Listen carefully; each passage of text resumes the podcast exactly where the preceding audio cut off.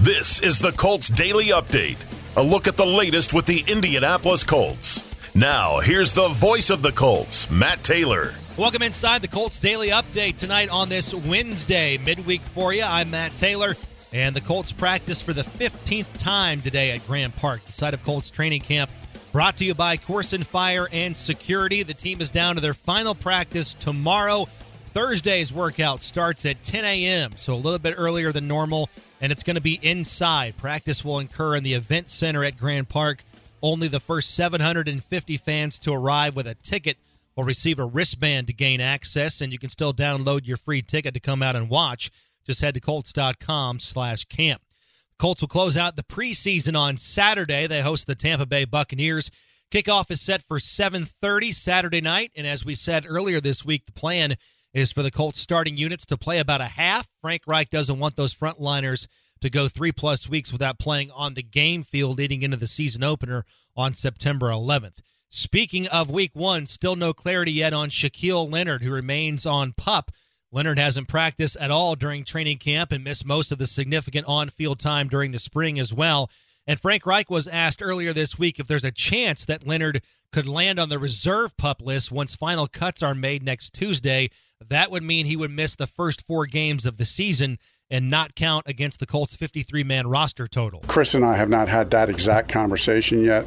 Um, you know, I based on you know based on the fact that he's really not out here yet. I guess you'd have to say that that's a possibility, but I'm not assuming that that's the case. You know, in fact, I I really, you know, from our standpoint, you know, we really want to you know, get him back out there. Hey, when he's cleared, but even if he's not ready to play, you know, get him out there. So, and you can't get out there if you're on P- PUP. You can't participate in anything. So, we want to get Darius participating. So, at some point, even if he's not ready to play, you know, we got to get him off PUP and get him taking reps, even if it takes however many weeks it's going to take to get him ready. That's Frank Reich on Shaquille Leonard, who has spent the entirety of training camp on the active pup list after undergoing offseason back surgery to remove pressure off two discs in his spine. The Colts want him to get on the practice field with as much ramp up time as possible. Elsewhere, with injuries, the Colts experienced one in practice earlier this week. Unfortunately, veteran punter Rigoberto Sanchez suffered a torn Achilles while running sprints at the end of practice on Tuesday. A big blow for the Colts because he's one of the best punting weapons in the NFL, a master of the directional kicks to control field position and punt returners. He also acts as the team's field goal holder and kickoff specialist. Obviously, the Colts don't have a backup punter and nothing official just yet from the team on signing Sanchez's replacement. Starting center Ryan Kelly did not practice today. He landed on the COVID list, so that means he'll be out five days, and that'll take his availability away for the preseason finale on Saturday. So, with Kelly out today at practice, the starting offensive line Matt Pryor at left tackle, left guard Quenton Nelson, Danny Pinter moved over to center, Will Fries at right guard, and Braden Smith at right tackle. Also today, second year defensive end Kwity Paye went down in practice. He grabbed his left knee. That injury came during an 11 on 11 period. And after a few minutes on the ground, he was able to walk off a little bit gingerly over to the sideline. We did not hear from head coach Frank Reich after the practice today, but defensive coordinator Gus Bradley did meet uh, with reporters, and he said he was hoping for the best with injury news as far as Paye is concerned. We'll hopefully get a little bit more clarity on that tomorrow to wrap up camp.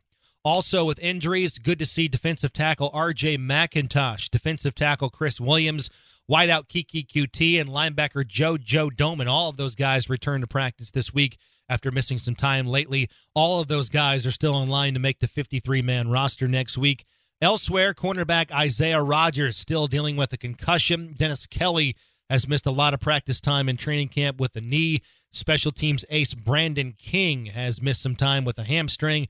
Defensive end Kameron Cline also dealing with a concussion. And safety Will Redmond has missed the last couple of days with an undisclosed problem. Those are your players still dealing with injuries at the moment.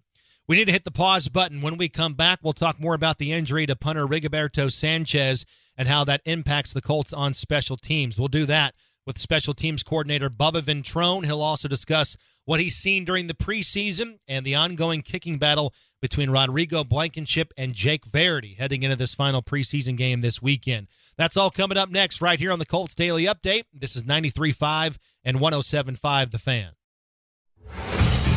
We now return to the Colts Daily Update with Matt Taylor, the voice of the Colts. Hey, welcome back here on the Colts Daily Update. Quick reminder the Colts close out training camp tomorrow at Grand Park. Tomorrow's practice starts at 10 in the morning. That's it for camp in Westfield. To download your free ticket for tomorrow morning's practice, head to colts.com slash camp. And then the Colts will have an off day on Friday, and then they'll play the Tampa Bay Buccaneers in the preseason finale on Saturday. Kickoff for that game is scheduled for 7:30 at Lucas Oil Stadium, and you can hear all the action right here on 93.5 and 107.5 The Fan. As promised, we're going to hear from special teams coach Bubba Ventrone, who I caught up with after practice today, and obviously adversity has hit the Colts on special teams with the Achilles injury to punter Rigoberto Sanchez, and I started off asking Coach Ventrone how Rigo was doing a day after sustaining his injury after practice on Tuesday. As you would expect, he's he's extremely upset. He's worked really hard this offseason, obviously the last few years. Uh, put a lot of work in, you know, this offseason just on some things we had targeted for him to improve on and was doing a really good job. Uh, just I feel really bad for him and in, in his family. It's always next man up, certainly, but how difficult is it going to be to replace his versatility with controlling field position? He's a great weapon in the punting game, but he's also your kickoff specialist. He's also your holder. Describe, you know, the value that he brings to this team.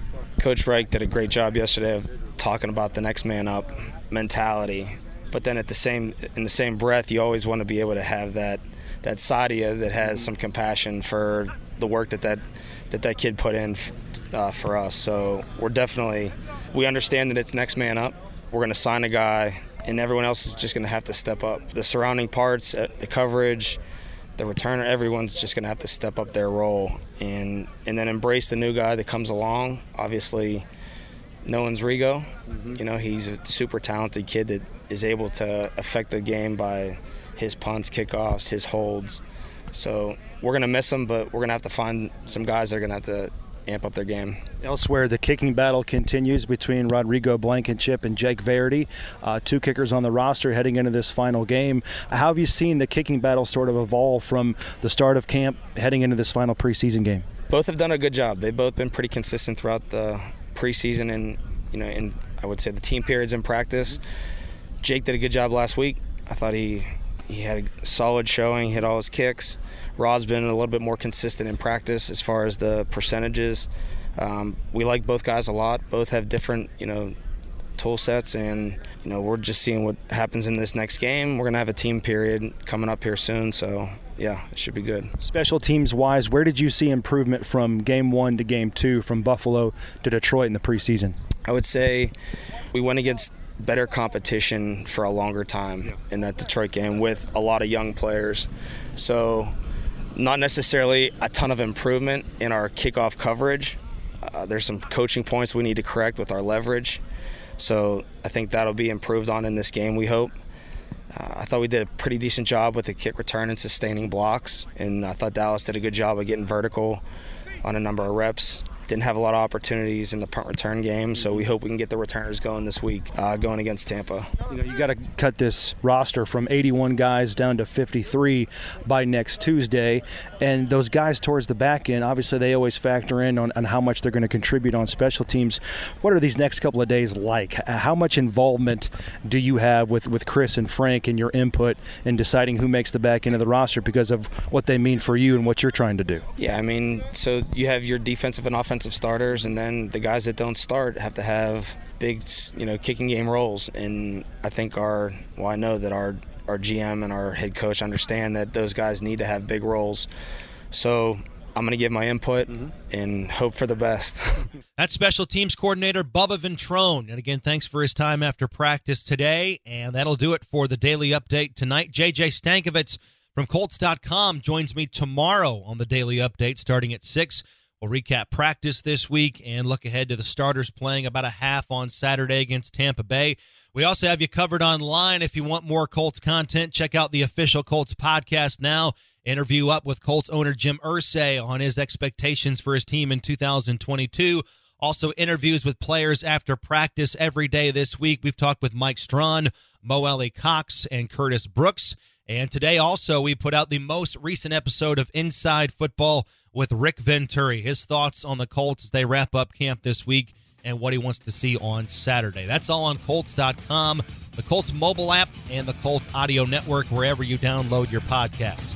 Instant replay is coming up next. Thanks for listening to the Colts Daily Update right here on your home for the Colts, 93.5 and 107.5 The Fan. Good night.